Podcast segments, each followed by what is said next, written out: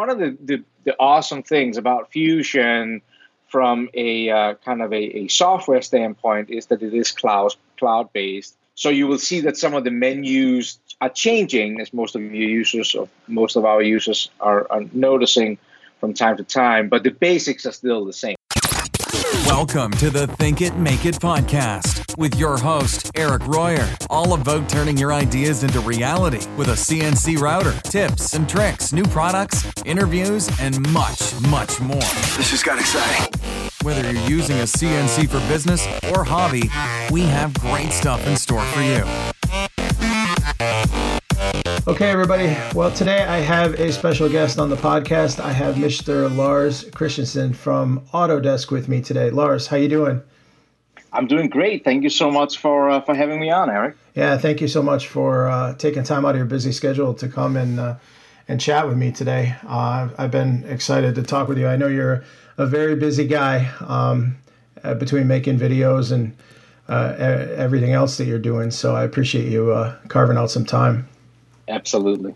So, for those of you who don't know who Lars is, um, well, I find that hard to believe, especially if you're you're into CNC, uh, CAM, and CAD, and, and you're you're familiar with Fusion 360 program because his videos are all over YouTube. And uh, frankly, I, I, watch a lot of YouTube videos trying to learn Fusion 360, and uh, Lars's videos are by far my uh, my favorite.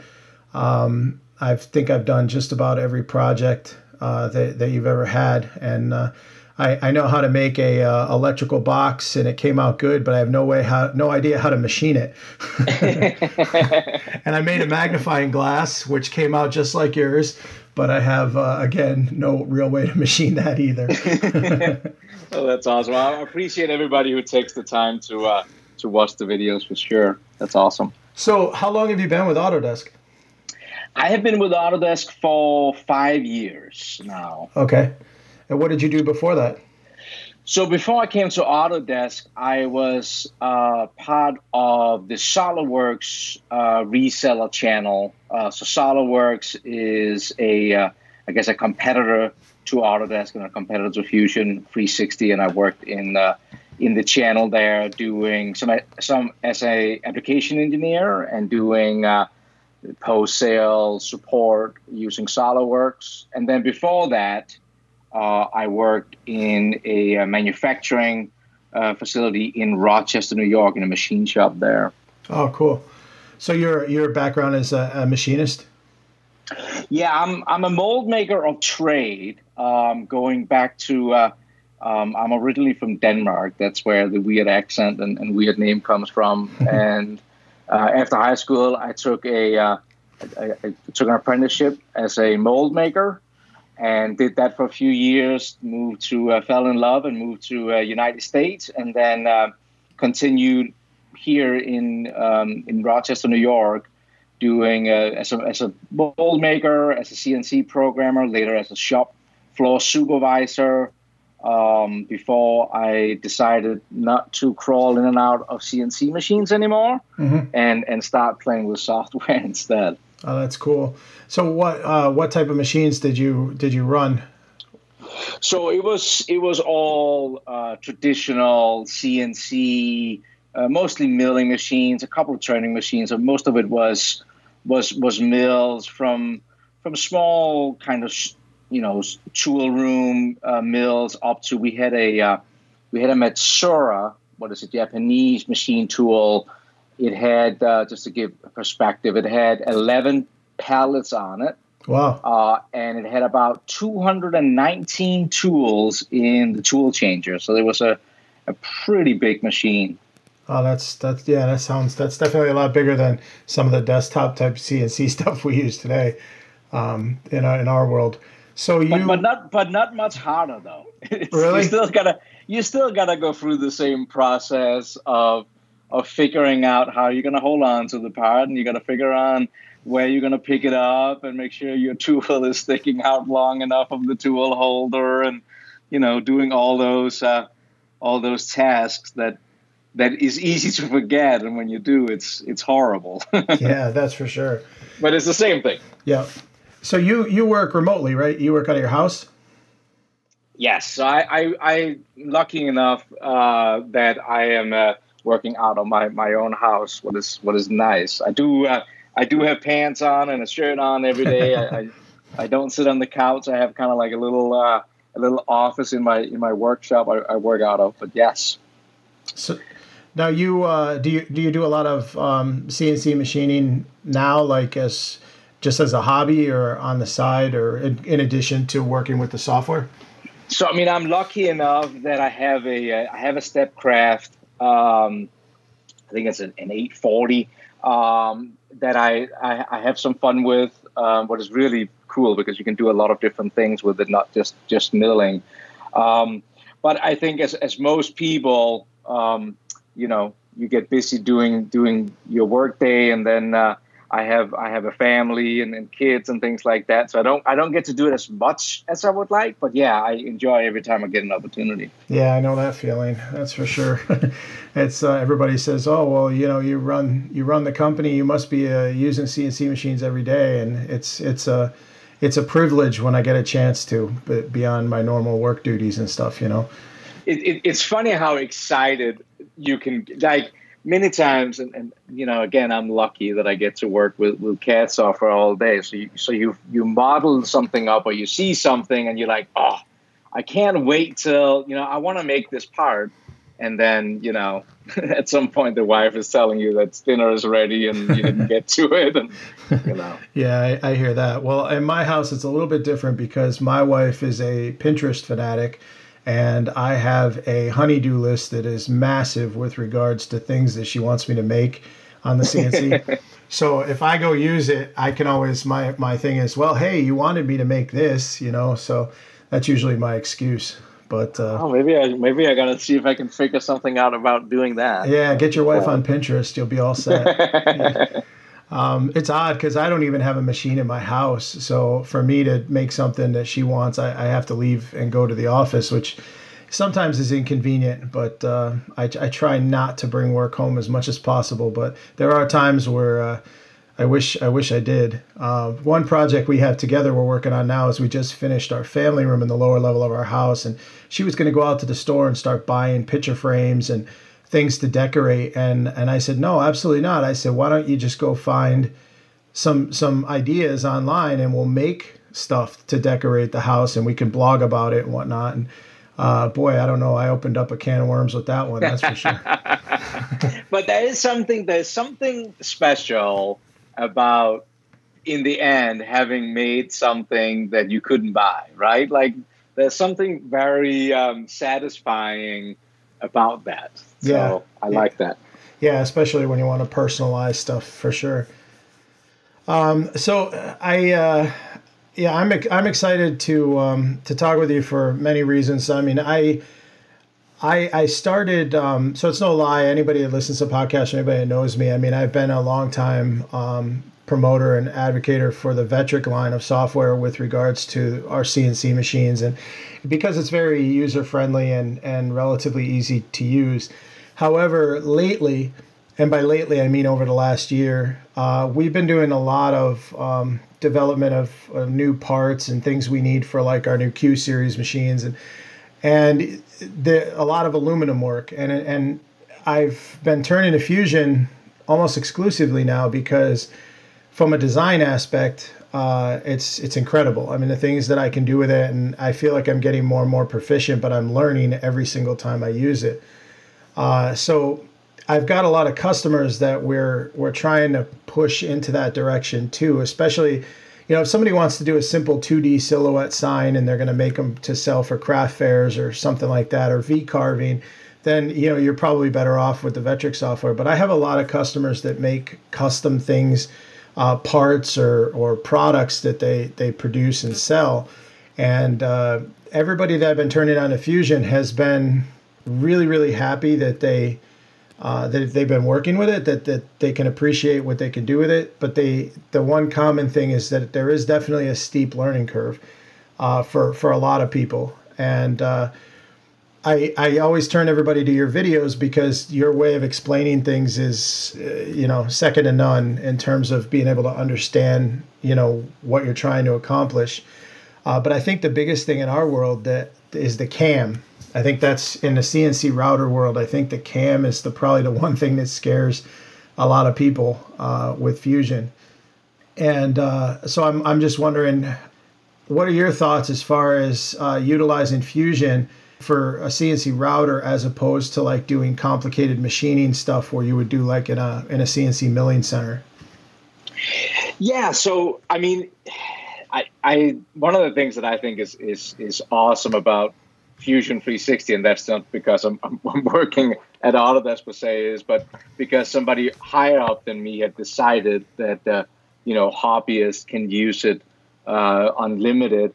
Uh, what have what have resulted that, that fusion have ended up in in uh, in a lot more people's hands than than probably was thought of originally. So I think it's important to remember when it comes to fusion is for anybody who maybe is not too familiar with it that um, the, the the CAD portion, the drawing portion inside of Fusion, is based on what is called mechanical CAD.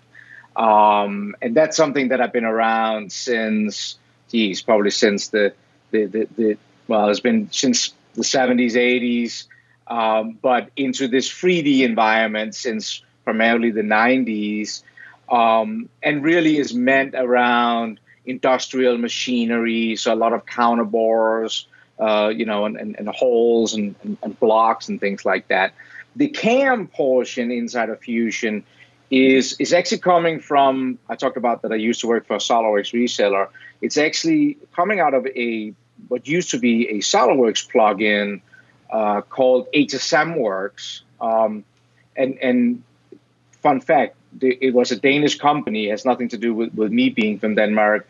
Um, but it was purchased by by Autodesk and was put inside of Fusion 360 primarily because it is um, it is, in my opinion, the easiest, if you should say, professional cam tool to use out there. Uh, most of the other cam tools, and I'm talking again like machine shop cat cam tools, um, can be fairly complex. We also own another one called Power Mill uh, here at Autodesk, and if you ever went into those, you will see that it just takes a lot to, to set those up. So the, the, it's important to know that the cam inside of Fusion is meant for machine shop type of works, though it, it's really trying to set it up to, to be as easy uh, to use as possible. So when you come in doing doing router work uh, versus maybe um, you know regular machine shop work where you maybe have you know a hundred thousand dollar CNC machine you got to program, the steps are fairly much the same, but you you can probably filter things down um, and, and, make your life a little bit easier if you take the approach inside of Fusion and say that the 2D environment, so if you ever jump into what is called the manufacturer workspace inside of Fusion, that's where we have the CAM tools. There is uh, a couple of different drop downs, and the 2D is probably what, you know, 95% of router people need is in the 2D dropdown. Um, and it really, it probably really goes down into three toolpath in there. And it's a 2D adaptive clearing, what can be used for roughing, um, a 2D pocket, and a 2D contour, what you can use for finishing. Um, that's probably you know, if there was somebody sitting across from me right now, it's probably I would say, just remember those three tool paths, and you're probably good. Unless you got a drill, then you want to go on the drilling. Mm-hmm. The 3D tool path are really when you are starting to want to make what you know we call like swoopy surfaces, or, or you know, like if you got to create something that that has a contour in three dimension to it. Um, but even then, though that it can be it can be pretty difficult when you open it up first and you look at it and you see all these options. It can it can be a little overwhelming. But again, you're really narrowing it down just to a couple of key tool paths that probably will give you most of what what you need. Mm-hmm.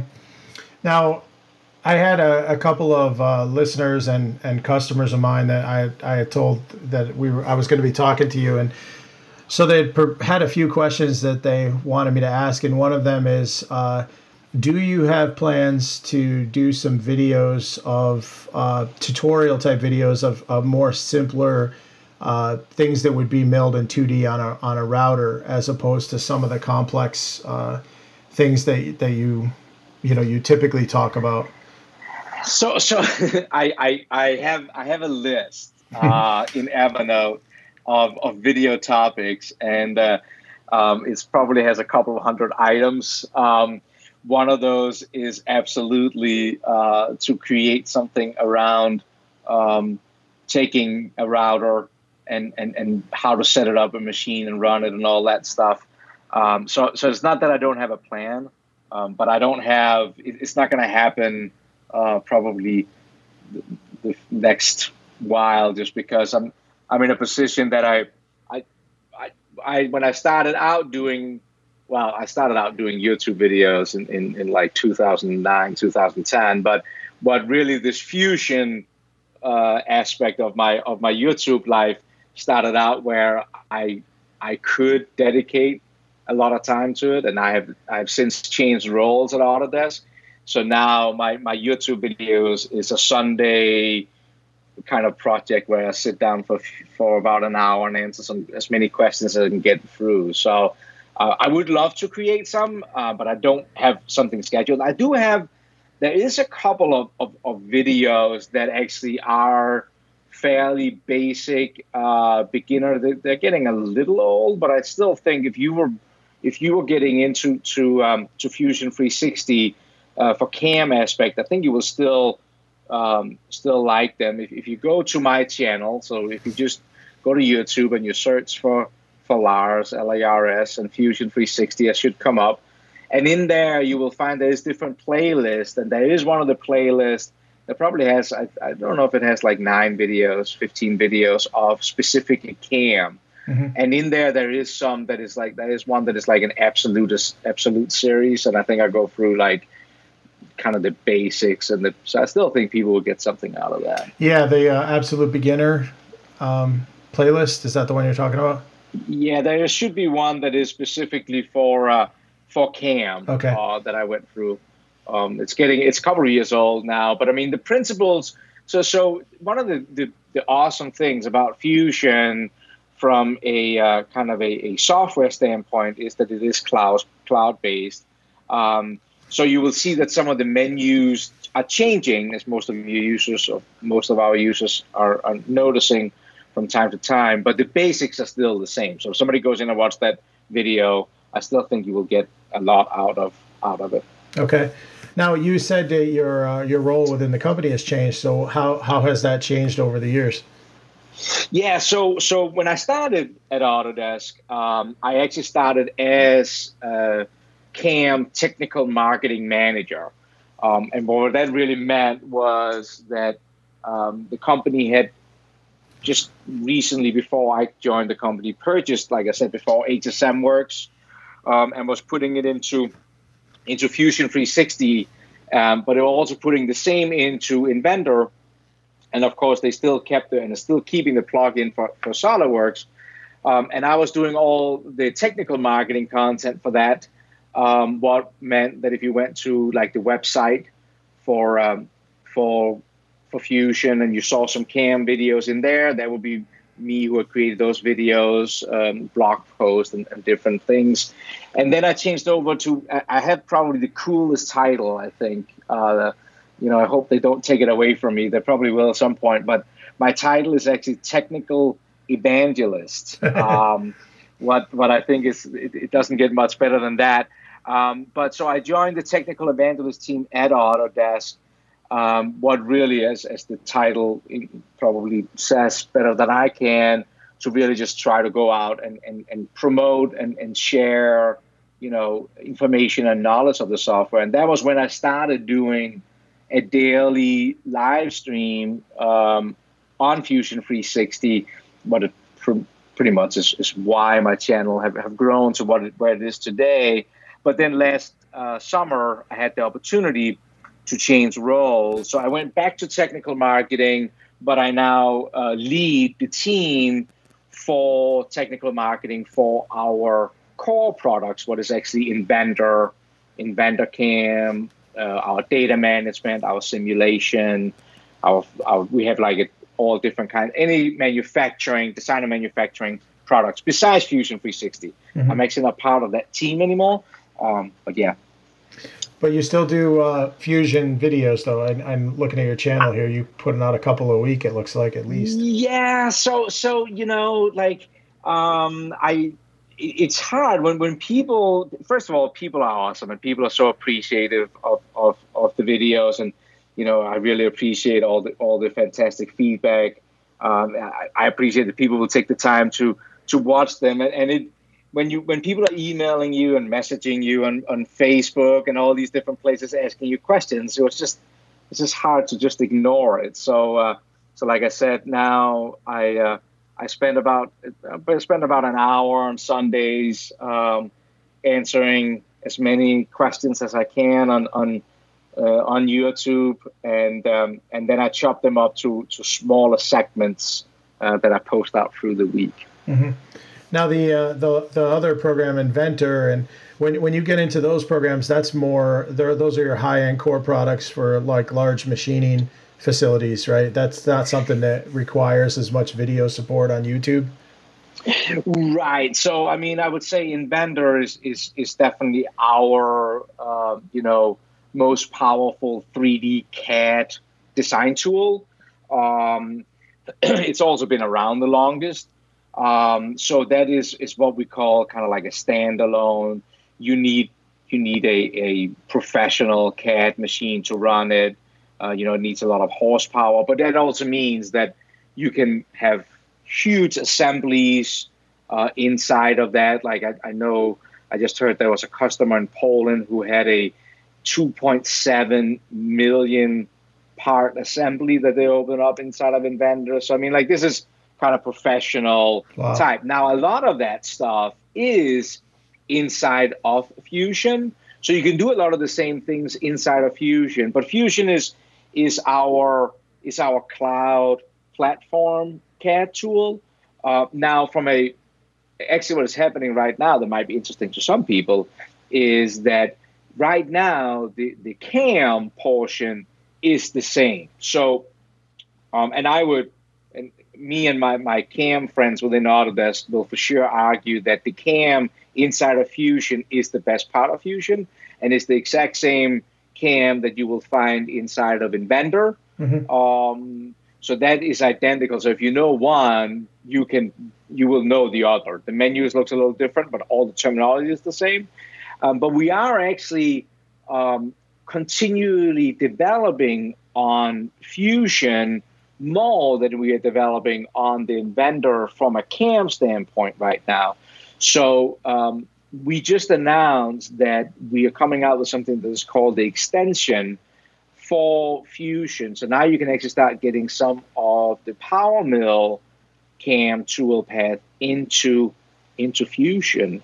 Um, what from a router standpoint, um, you know, maybe it's not like I'm, I'm sure that's not going to make um, you know most people jump up and down, but from a uh, just generally continuing to developing on Fusion is definitely getting a lot of, uh, of attention that way.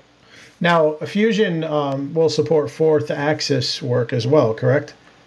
Fusion will, will support up to five axis actually. Okay. So you can have you can have you get to, to some limited extent.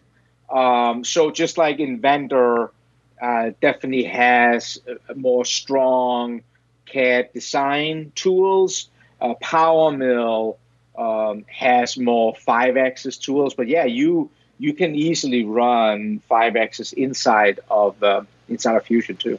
Okay. I, I asked because uh, we have fourth axis capability for all of our machines, and uh, I've got a lot of customers asking about uh, you know different what, what's available for for CAM software out there that'll support that. And uh, Vectric has some limited uh, support for rotary axis work, but there's some uh, customers that I have that are trying to do some more complex, like a like say for instance a uh, a tap handle like for a beer a beer tap at a bar uh, where it's a three dimensional round you know contoured um, shape and uh, so you would have a roughing and then a, a, finishing with a ball nose strategy. That that's something that's relatively I don't know if I said relatively easy, but it's capable of being done in Fusion without a problem.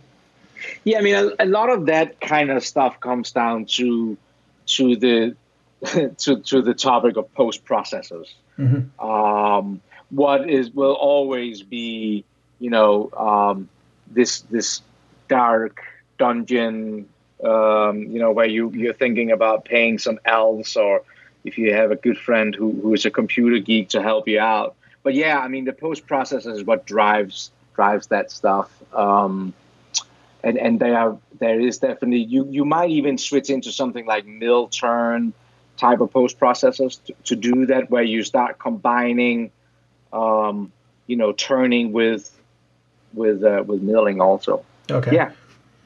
Yeah, because that's something that uh, I, I know we want to try to to explore a little bit more here. Uh, and so I, there's a, a fantastic website. If you go out and you use Google and you search Autodesk Post Library, yep. Uh, you will get a website that gives you um, hundreds of post processors. And also within there, there is actually uh, in the upper right, you will find a couple of tabs where you can either go out to the post forum and ask questions. And there's Autodesk people sitting out there um, helping with post processors. Mm-hmm. Um, or you can you can even go to the uh, you, you can even hire somebody to help you if you want to because you can do you can do so much with a post processor um, you know if, if you if you feel like digging into the code and, and manipulating and do all different kinds of things. Yeah that's actually something i'm looking now i see you've got one here for stepcraft. Was just updated 68 days ago so they added laser uh, milling and milling and uh, tool changer capability too. You must have had something to do with that because your machine has a tool changer correct? It does. Um, I don't know if I have. I, I actually don't know if I have uh, much to do with. I actually maybe have to go out and look at that post. Um, um, but yeah, so they update them. Uh, our post team are uh, are very active on uh, on all the posts, and it's actually one of those things that I think that I'm I'm most proud of when it comes to a uh, from an Autodesk standpoint. So um, for anybody who have dealt in, in CNC machining and, and, and, milling and things like that for, for, for years know that post processors is always this, like I said, it's a little bit of a, a dark, um, dark owned thing. So uh, many times in the past, um, resellers who sold the software would actually make their money on also selling you a post. So you bought your CAM program, but then to run your machine, you had to pay an additional uh, money to get a post processor that fit your machine specifically. Mm-hmm. Um, and uh, and that was how the resellers made made money, um, and and that actually forced a lot of us, like me, who was on the shop floor, to learn how to do our own post modifications because when I worked in the machine shop, that owner was never going to pay extra to get a post for his machines. Right. So he was like, "You figure it out." Um, but here, there is all these posts, and uh, and you can just download them. You can use them. Um, you can modify them. They're completely open source. Um, there is some great content out. Uh, if you Google um, how to modify them, like I said, you can get them to do so so much um, in um, in a post processor. When I used to work at Ridlam, I actually took a, a mill that we bought a CNC machine that had a probe on it, and um, we were running production work. So we had like um, we did these hydraulic manifolds where there was like 24 parts, I think, on a pallet, and I was able to to take an, a CNC milling post and turn it into an inspection tool where the probe would the, the, when I ran this post, it will act like a CMM where it would go over and it will start inspecting if the holes were in the right location, if they were in the right depth, and, and all this and all these 24 parts. And that was all done by modifying these posts. Hmm. So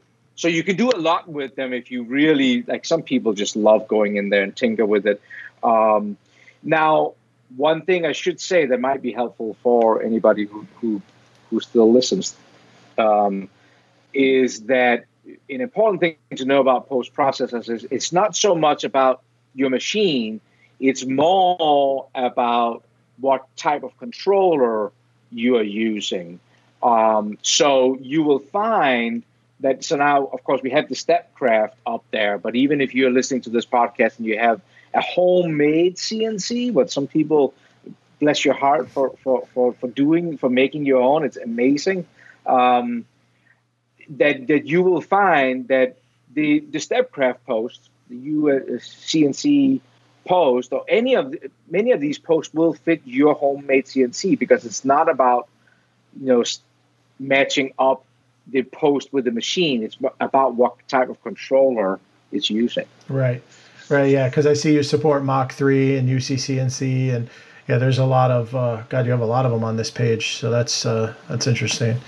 Um, and, and most of them are actually the same if you go in and look at them. Like if you if you look at the at, at your post and you looked at a Haas post or you looked at a Fanuc post, you will immediately see that they are very close. Mm-hmm. Um, the only thing I will say, and I, and, and I have made a video on this, um, I, I, made a video up on YouTube about what to do when you download your first post processor because you do have to be careful. Um, you know when you when you run your the post for the first couple of times and making sure that it is doing everything that you think I mean, the post will only do what you tell it to, but sometimes when it comes to machining, you think you have told it one thing, and then you're actually learning that yeah, it does something else. Yeah, yeah, I completely understand. Um, so I released a video a couple weeks ago. It was a, a, fixture. I made a vacuum fixture for a fourth axis because I had these uh, four-sided plastic enclosures that I needed to mill holes on each of the four sides.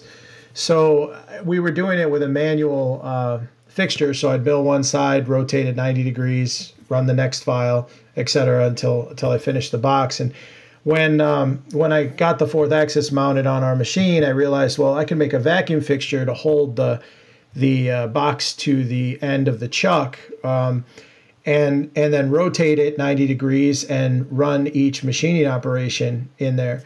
So I put that video out, and now I've got a, a bunch of people asking me how I did it. And basically, how I did it was I made four separate files uh, in 2D, and then I took the G code, opened up a text editor, and I copied and pasted each of the four files into one continuous file. And then I put a line of G code in basically that said, uh, you know, G0, A90 or A180 to rotate the fixture and I also had to move the y-axis back out of the way so that when it rotated, I had limited z height. I didn't want to crash the corner of the box into the tool. So I did it kind of a long-handed way that it wasn't like I pointed and clicked a mouse button and outputted this file. So the reason I'm asking, I'm telling you that is because is that the t- type of operation that you could program in Fusion where you could you know, do positional rotation and then mill each side and have it all be automated that way? Yeah, so, so you can. I mean, there's hey, there's nothing wrong with uh, with, with with doing it the old-fashioned way and uh, copy pasting and, and things like that. Actually, it's it, it's a good way to uh, you know to kind of get in and understand a little bit better about what's happening in the background when you start looking at code. But yes, you can. So um, you have a couple of couple of different options. Normally, so if you're looking, if, if you're inside of Fusion 360, inside the manufacturer workspace, anybody who's been in there are familiar with that you will always start out with a setup. And in the setup is where we kind of define um, the, the stock, we're defining where our work offset is going to be. So, so we're telling the machine where our part is sitting on the table, so our spindle knows where to go. Um, so, so you can do that, and uh, and then if you have multiple setups, you can actually create you can create multiple of these setup folders. So you could have operation one, you can have operation two, operation three as separate folders within the same file. So if you have a if you have a part that you, for example, is going to machine something on the top, and then you let's say you don't have a fourth axis, you just want to flip it over to the to the to have the bottom up, you will just create another setup that still having the exact same file, but now you just kind of like flip it over, uh, and you can you can change that. In regards to the fourth axis, so if you have the fourth axis, then you can create one setup. Now, what you will find is that when you go in and do a, a tool path, so for example, let's say you do a, a, a, a facing tool path that might be your first one, um, you will see that on the second tab in that dialog box, there's something called tool orientation. And that will actually override what, for that specific tool operation, what you had set up in your primary setup folder for your X, Y, and Z. So if you're post supported, this is where you can rotate your fourth axis, uh, index it around to get to the to the other sides. Oh wow. Okay. Yeah, this is one of these. This is one of these things that if you didn't know, how the heck would you ever would you ever find out? But um, the, the, so originally, when you set up your first setup, that is kind of like for standard parts where you will define your your z, your x, and your y direction. But then inside of each operation, you can overwrite that uh, in the geometry tab, but it's the second tab in there for tool orientation. Okay. Well, now I know what I'm doing this weekend. Uh, I need. I want. I really want to figure that out because uh, that's uh, it's a really powerful uh, machining capability to have, especially on a CNC router, because you know you would expect that you could do stuff like that on a you know hundred thousand dollar CNC milling center, but on a couple thousand dollar router, it's it's not something most people think about doing. Yeah, and and it's it's been so. First of all, I mean, uh, like I said before, if you just got to make one part, I have a tendency to kind of like you know, then you just do what you got to do to get it done. The nice thing about having everything inside of your inside of your CAD CAM software, like Fusion or whatever you're using, of course, is that when you got to make changes. And, and, you know, I don't think, I, I can't recall any parts that I have designed and programmed where I didn't have to go back and make a change at some point, or a customer, uh, that could be your that could be your wife demanded something different. You have to go back and make a change. So having everything inside of your CAD file makes it a lot easier. So when you do make a change, uh, the toolpath updates and everything um, kind of updates in that sense. And that goes back to what I started out with saying, um, you know, so with the StepCraft that I have, like the the steps you're doing for setting the StepCraft up and running it are are identical to a hundred thousand dollar uh, CNC machine out there in regards to figuring out how you're going to hold the part, um, you know, what many times for most of us is is is, is trial and error, right? Mm-hmm. Um, and and figuring out, you know, where you're going to pick up the part and and get your feeds and speeds right, and and and how can you, um, you know, how much can you take per step over and things like that. And my I, what I have always done, this goes back to to my my days in the shop floor. I've always had a little diary where I would literally mark down um, you know, those different things as I'm discovering it, testing it out, and things things like that. I think it's it's super good practice. Um, you know, if you just bought a brand new router and you're all excited about you know getting going, most people have a tendency to jump on the most difficult thing that you know because that's the thing they want to make. Uh, but taking the time to kind of you know take a scrap piece of wood and try to exp- you know experiment and and things like that is, is, is normally where you're learning the most. Yeah, absolutely.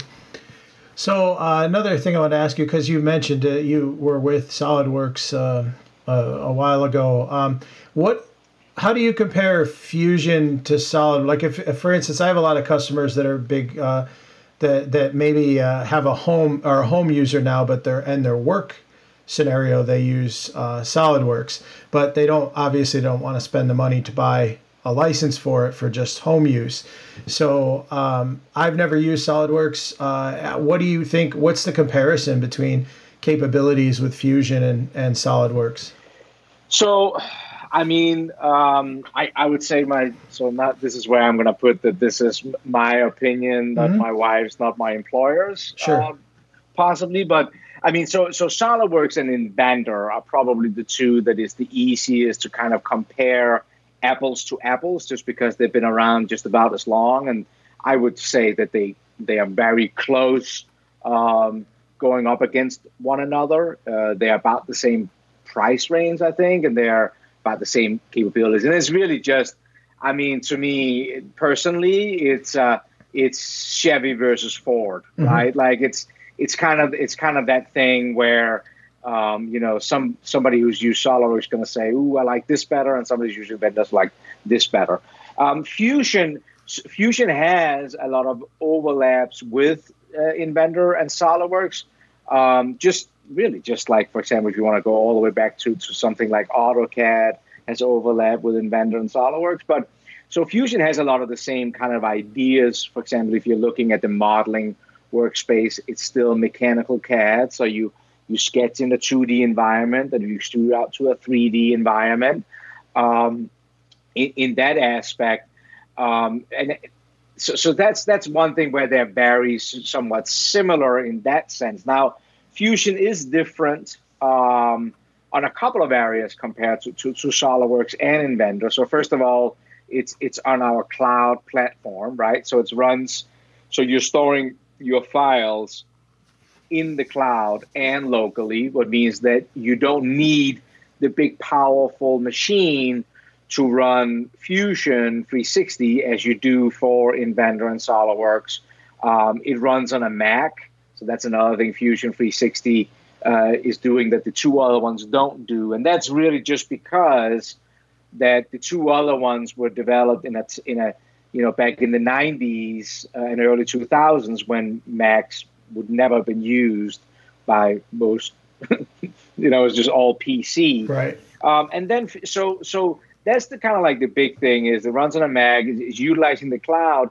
But then I also think that, and I think we will see more and more of this, or we already seeing more and more of this, is that Fusion is also kind of like it, it, it's taking it's taking the process in a little bit of a different area. So so where Inventor and SolidWorks are very specific CAD tools. Let's model something up. Let's you know get in a 3D environment, things like that. Fusion is also focusing a lot on the make aspect or the manufacturing aspect. So you have these these CAM tools that have been in here from from from the beginning, um, and, and and we are developing more. So now you start getting some of these. You get the the the, the um, PowerMill tools in are, are, coming in. You're getting some uh, some some metal 3D printing tools uh, are going to be are, are going to be available in there too. Uh, we are utilizing the cloud for compute power. So one of the thing, one of the reasons that you don't need such a powerful computer with Fusion is we can actually utilize the cloud to do mm. computer power.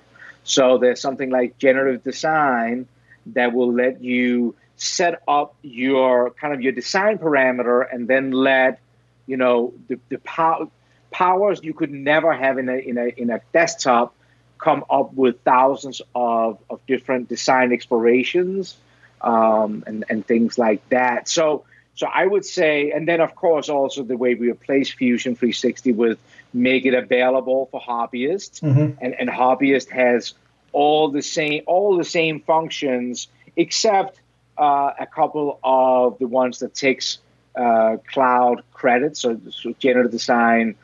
There's actually a cost for Autodesk to to utilize the cloud for compute power. Um, but but Hobbyist gets all the, the, the, the out of the box tools that is inside of Fusion.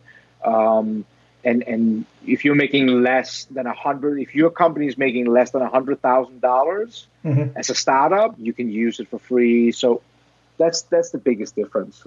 That's really cool. Yeah, I know. Uh, I we're able to open up uh, SolidWorks files in Fusion and edit them, so that's kind of a plus.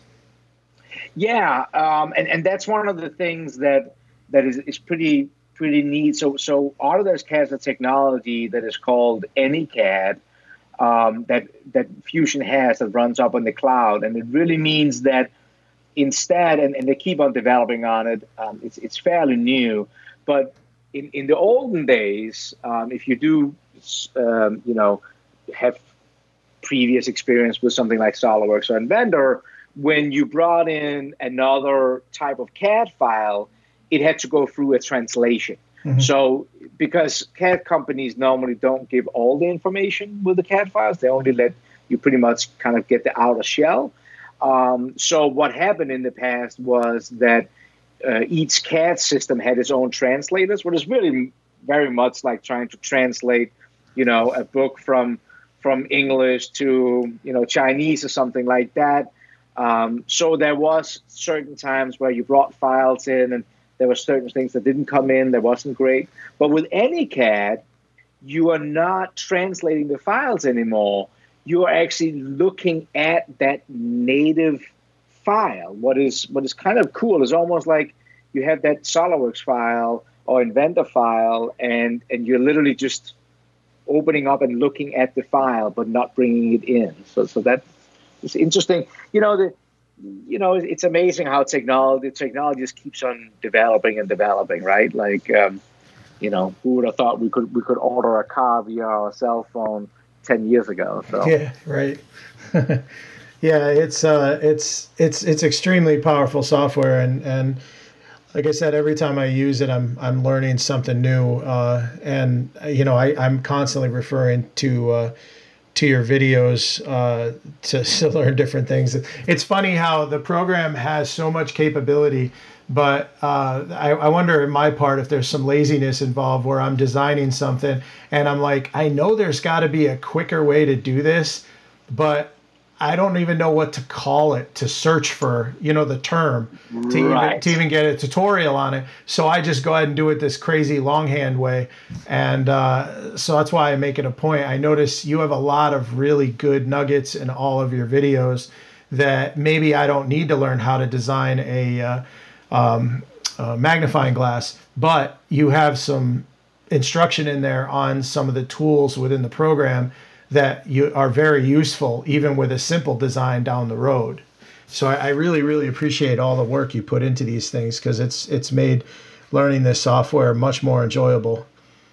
Yeah, and it, it, has been extremely it's been extremely fun to do too because uh, honestly, when I started making making CAD videos, what goes back to my SolidWorks days, um, you always were kind of like sitting down and you were thinking about a topic that you wanted to talk about. So you wanted to talk about CAM or you wanted to talk about surfacing or, or modeling. And, and when you do that on a piece of paper, it doesn't take you long before you kind of run out of topics. You can't really can't really think of, of anything to, you know, you, you get about, you know, as a human being, I think you get to to a threshold about 16 ideas and then you kind of like, you know, they start being silly. But what I found when I started creating these videos was that people would ask me, you know, would, and, and what is fun about the ones I'm doing right now specifically, where people send me an email and and they say that, hey, I'm trying to do this, and they they include a picture, and that's a video, mm-hmm. right? Like, um, so so for me starting out, I thought that oh, I'm going to run out of ideas, and I think I haven't looked, but I, I, I know I have over 400 videos on my channel, and 300 of them gotta be gotta be Fusion 360. And I'm suddenly realizing that that um, you know that that I will never run out of things. And what I'm trying to do now is I'm actually trying what people when people send me an email with a question, I'm trying to take that title and put it into the video description because you know, that just kind of tells me that that was what people were kind of searching that kind of search term. Mm-hmm. Uh, because, like you, your point, you know, you're trying to to model up a magnifying glass, but you don't even know what that rim the glass sits in. What is that really called? But I really want to know how to model something up like that or something. So, right, I was actually going to make a. Um, uh, I don't know if you want to call it a cheat sheet or an infographic that took terminology that people are used to when they're using software like uh, VCarve Pro and convert that terminology into what you would call it in Fusion 360. For instance, you know, in, in, in VCarve, you would call it a profile, but you have a different term for that CAM process in Fusion, or you know, you have adaptive clearing, you have pocketing. So there's, it, it and a lot of people uh, are like, geez, all I want to do is pocket out this hole, but it's not really called pocketing, so to speak, in Fusion. So you know, I was thinking about it's on my to do list to make some whatever we can do to to make things a little bit simpler for people that may look at Fusion as their first and only CAD CAM software, as opposed as opposed to moving from another platform over to Fusion. Absolutely, and and that's so so. One of the things that I, I many times mention here at Autodesk, uh, you know, when people are, are asking me why, you know, I'm, I'm I'm sitting on a Sunday asking, uh, answering emails, um, is that I still remember um, it was a Saturday. It was back when I worked at Ridlam. I had just talked the owner into buying me a seat of SolidWorks.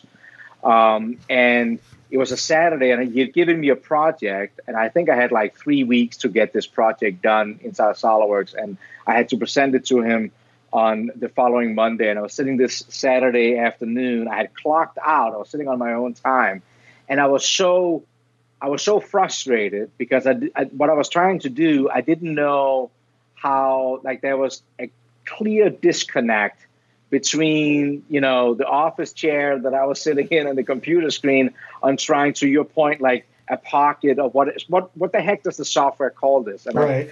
I, I, I can still remember with tears in my eyes, I got in my car and I drove down to Barnes and Nobles and I bought SolidWorks for Dummies because I felt like that. I mean, I felt like I had just been beaten up by the software, and and that's why that's why I'm still creating videos because I remember that it's there's nothing more frustrating I think for for for a grown up person, uh, you know, who who especially if it's a hobby and you're trying to to draw something up in the software. You're trying to, you know, doing anything. I mean, it could be even freaking trying to transfer money on your on your cell phone via your bank app, and you can't figure out how to do something or what it's called or where to go. Yeah. Um, and that's why that's why I'm doing this. And one thing I maybe should also say to your audience um, that maybe could be helpful. So. Um, if you go to one of my videos and you go down in the description, there is a link to um, the CNC handbook uh, that that people can can download for free. Um, so so this is I, I, think I have probably like fourteen thousand downloads of of this CNC handbook. It's not my my handbook. Um, it was actually written by a a, a CAM reseller that used to work for uh, still, still part of the Autodesk channel. Autodesk bought the rights to this CNC handbook. Um, but you can utilize a lot of those things that is in there. You can utilize also for your router. And not it's all set up around a Haas CNC machine, but I mean, like a lot of the terminologies are, are the same. So I would definitely that's one valuable thing I would say that I maybe could share with your okay. with, with your audience. Um, so just go to one of the videos down the description area. You will find the link to the CNC handbook. It's going to ask you to give you your email address. Right. Um, that email address, I have captured all 14,000 of them in the sense that one day I thought maybe I could provide a useful newsletter. I have never done it, so you're not going to get any spam okay. from, from that. So, so everybody can, can do that. That's good to know. I appreciate that. I'll put a link to it as well in the, in the notes for this episode. Um, so yeah, we're coming up on an hour. I did have one quick other question I, I got to make sure I ask you. So it's it's involving speeds and feeds. So that's a common question, as you can imagine, uh, you know, in your experience too, right? You got an end mill, you got a piece of wood or a piece of metal, or and you want to cut it. What what is the recipe? And uh, so we we started using uh, GWizard. Are you familiar with that? Yes. Okay, so we started using that a while ago, and on our D series machines, like the 840 that you have, it wasn't as critical um, it's it, it, you know it's okay to get close, but now that we have our new Q series machine, so we're working with a much more powerful, much more rigid machine.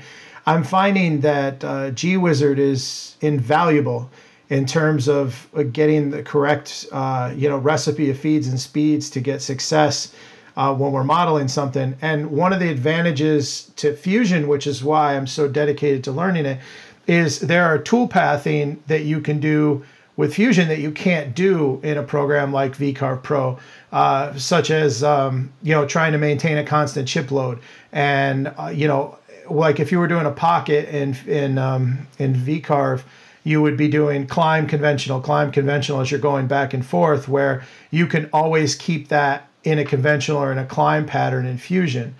Uh, so so those are some of the things that you know people don't I, I, guess they don't realize. But what, what is your uh, philosophy on speeds and feeds? Like, how do you go about trying to get the correct uh, setup to, to at least as a starting point when you're doing a job? So yeah, so so I don't know if I have like the, the golden answer. Like I said said earlier, anytime that I have, and this goes back to my my early days, one of my mentors taught me to have a little journal next to your machine where you write things in as you're discovering things. Um, and especially, I would say, if you're a hobbyist, where you maybe don't get to your to your wood router, you know, every single day. Uh, you know, if you're like me, I can't even remember what I had for dinner last night. so I would say the first tip I would say is make sure that you you have a little book where you can write down recipes that works. Um, and and I I should actually post that on my Facebook page or something. I actually have that that book, you will find that I I never rounded my feeds and speeds up or down when I used to work uh, on the shop floor. I was I was straight ahead and just put in the decimals, just almost like a, a doctor when it comes to to doing this kind of thing. So I would definitely recommend keep a little log next to your machine. You write down when something works, and, and especially because you know not only you're coming back in three weeks and can't remember, but you can also start getting a pattern for for what works. The other thing that makes it very tricky with feeds and speeds that I think many people many times are not thinking too much about because it sounds like that it should be fairly easy to come up with a recipe um, is that it really depends a lot on how you're holding onto your part and also holding on to your tool so you need to make sure that your part is clamped down as rigid as possible, right? It can't be flapping around. Right. Um, and and you have to make sure that your tool, you know, the longer your tool is sticking out of your tool holder, um, you know, that can that can have effects effects to it. So that's two things that you really just gotta understand. And that is different for every single, not only every single machine, but every single job have different things, and that's why feeds and speeds can be hard to uh, to just give give answers. When it comes to to starting out with feeds and speeds, um, you can actually it, it's kind of interesting. I have normally, and this goes back to my uh, to, to even cutting in steel. You know, if you're starting out with about a thousand chip load per tooth on the cutter, and now I don't want to get too deep into this. And if you have something right.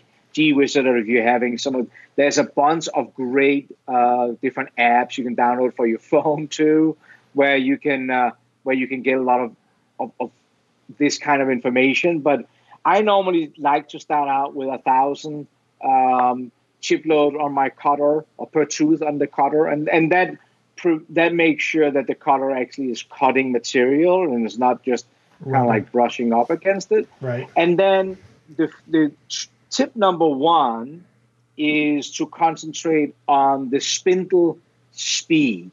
Uh, so, how fast your spindle is spinning around. Uh, and that will normally show up in, in, in the ugly screaming sound that most guys who run a router have experienced. Mm-hmm. Um, you know, if, if, your if, your if your cutter breaks immediately, uh, then you're probably either running a very high feed rate, not a thousand, or your your spindle is not spinning. Uh, so normally you don't you, you don't just break your cutter. Uh, normally you get like a, a, sound from the spindle, and if it's screaming like crazy, uh, you might want to try to lower your your spindle speed, your RPMs. um, and try to find a sound that, that doesn't hurt your ears. Mm-hmm. And then you can start playing with your feed rate, so how fast you're traveling over over the part. And I tell you what, like this goes back to when I was in the shop floor. And when the first thing I would always do when I bought a brand spanking new machine, and I, I did the same thing. Uh, I've been playing around with the same thing with, with the with the table router. You know, start experimenting. Just take a take a piece of of cheap wood uh, and the end mill, and just kind of start dialing it in and finding out with the setup you have what works and what's not working. Um, I think that that's that has been my my go-to. And then another thing that, and I'm I'm I'm I would imagine that a lot of the listeners here, you know, are looking at, at places like Amazon, uh, you know, cheaper places to buy their cutters and things like that. But it might, if you are running in, if you have spent, you know, three weeks on some kind of a project because you are going to, no matter what happens, you are going to uh, to CNC route that new, uh, you know, bed frame that you have, and, and you spent, you know, eight weekends on it and stuff like that, and and you're still running into issues. If you can get in contact with a a, a company that sells the cutter, whoever that is, uh, call them up and ask them. Uh, they will normally give you a good starting point for for feeds and speeds. Yeah, that uh, we recommend that too. Uh, we do a lot with Amana tools and Lakeshore Carbide, and you know the the the good quality tool companies that are out there are gonna give you the data that you need as far as what the recommended chip load and uh, things like that. Where you you buy some of the inexpensive bits on Amazon and you're kind of you have to wing it. You know, there's no no real support there. Uh, so yeah, we run into that a lot. Yeah. I, I totally agree. I mean, like when I started, eh, actually, this goes back to my my Ridlam days. I was just when I became the shop floor supervisor. Suddenly, I got concerned about spending money, and I decided to go go cheap on on any tooling that that I could get away with, and trying to send. I actually tried to send cutters out to get them reground, so I didn't have to buy new cutters all the time, and and it turned into be, you know, you you're spending um, you know, 20 hours to try to save three dollars, mm-hmm. and, and and somebody like to, to give a plug-in, you said Lake um, Lakeshore Lakeshore Lakeshore Carbide. Um, you know, they are a perfect example uh, of a company where you you buy their cutters and you can call them up and you can say, okay, you know, I I, I I, I, try to do this and, and I have some issues. And and guess what? If you if they say, all right, do these feeds and speeds and these step overs, and you then break, break the, the end mill, I will bet you, you know, lunch that they will replace that end mill for you for free, right? Mm-hmm. Like, because, you know, they're giving you. So starting creating those kind of relationships is, is a good, good idea, I think. Yeah. My, my biggest tip for our customers and, you know, for anybody listening to this is uh, when you're, when you're starting to play with um, speeds and feeds and and like I'm learning fusion now, uh, the foam insulation foam board from like Lowe's or Home Depot is like my go-to material because I could cut it to the size of the raw stock I want. I can mount it on the machine. You, you have to really work hard to snap a bit with that. I mean, you're never going to snap a half inch end mill in, in that stuff, but it gives you the ability to experiment with the cam and experiment with you know how you're approaching the material without having to worry about ruining a bit or your machine or or expensive material. So we tend to use that um, a lot, and and I always tell people, you know, when you're when you're trying this stuff for the for the beginning, you know, go out and get yourself a two by eight foot sheet of this stuff. You'll it'll it'll be uh, invaluable in the long run. Yeah, yeah, and it's interesting because I've actually had this conversation with a couple of people who are hobbyists and, and, and, and have their own routers that you know if you go out in the professional world so so if you when i used to to, to be in your training when you got an so this is professional people who gets paid you know a lot of money have hundred thousand dollar machines things like that. When you get a job and you got to make five pieces of something you always order seven pieces of material because you know that the first material, the first piece, probably is not going to be good in the end. Right. Um, So so it's funny how you know, and I get it. It's Saturday morning, and you just want to machine this this piece of of wood for for something before you got to go to your son's baseball game. But just understand that in even in the professional environment, there is you never expect the first part to to be perfect. Mm-hmm. You always have a setup piece, and I, I do the same thing. My my father-in-law uh, is a, a, very good uh, woodworker, and, and we were we were toying around with uh, with doing some lettering on the Stepcraft um, in in some wood, and I was like, yeah, let's just let's get this scrap piece of wood first, and and and and cut the letters in there, and just make sure that everything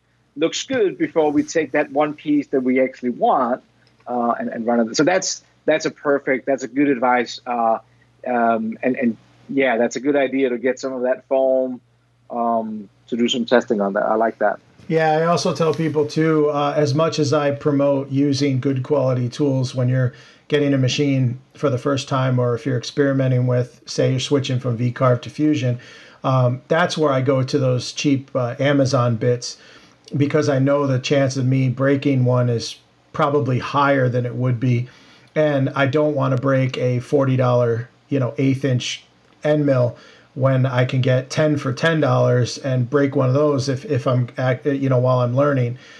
So I always tell people, you know, go get the cheap bits when you're starting because you're going to break bits. That's just what's going to happen, especially if you're a hobbyist and you're starting out with eighth inch end mills. There, it doesn't take much to snap one. And uh, but once you get comfortable and you know what you're doing, you know how to set your feeds and speeds, you know how to do your tool pathing, uh, then it, it, without a doubt you ha- invest. You know you got a, a, a three four thousand dollar CNC machine, but you're using a, a two dollar end mill. It doesn't make sense. You know get get a good quality end mill. It's going to last you forever, and you're going to have a lot less headaches because you're going to get a better finish and a better cut quality. Um, but there's a time to make that switch, and that's when you go from, you know, not being you know being a rank beginner to being comfortable with your your recipes that you're making so to speak you know yeah, absolutely i've always i've always looked at it like uh, you know most i would imagine most of your listeners is like me that you like to go out and uh, and once in a while and, and if you can get a good steak you're happy but you would never you know it's not going to take you long before you're throwing out that plastic you know knife that, that you have in your hand right, right. or the butter knife like right. you you do need to get a tool for, for the right tool for the right job. Um, and, and, and so, so I think that's a great advice to just say, all right, get a, the cheaper plastic knife uh, for, for the practice in, in the soft foam, um, you know, and then when you're, when you're ready to upgrade to, to, to your finished product to the steak, then get the steak knife and, and, and you should be good. Yeah. Yeah. All right, Lars. Well, thank you so much for taking the time. This definitely uh, was full of a lot of really good information. I'd, I'd love to maybe have you back on in a few months. I'm sure there's always new stuff to talk about, but I know you're very busy. But I do appreciate uh, you taking the time out today, and I'm sure the listeners of this podcast are, are going to be appreciative as well. I, I appreciate that you invited me, and you just let me know when you when you want me on the next time. And and to to all the listeners, I really appreciate if you if you listen this this far. I really appreciate you took the time and, and again, really uh, have a lot of fun with with creating the, the, the content for Fusion 360 and um, appreciate everybody watching that. All right. Well, thank you so much, Lars. And uh, I'll look forward to. I'll put a link to your uh, YouTube channel and uh, that uh, download uh, book you were talking about in the show notes for this episode, so uh, people can go there to, to get that. And I look forward to talking to you again, my friend. Thank you so much. Thank you. Thank you for listening to the Think It Make It podcast. Be sure to tune in next time for more great CNC router content.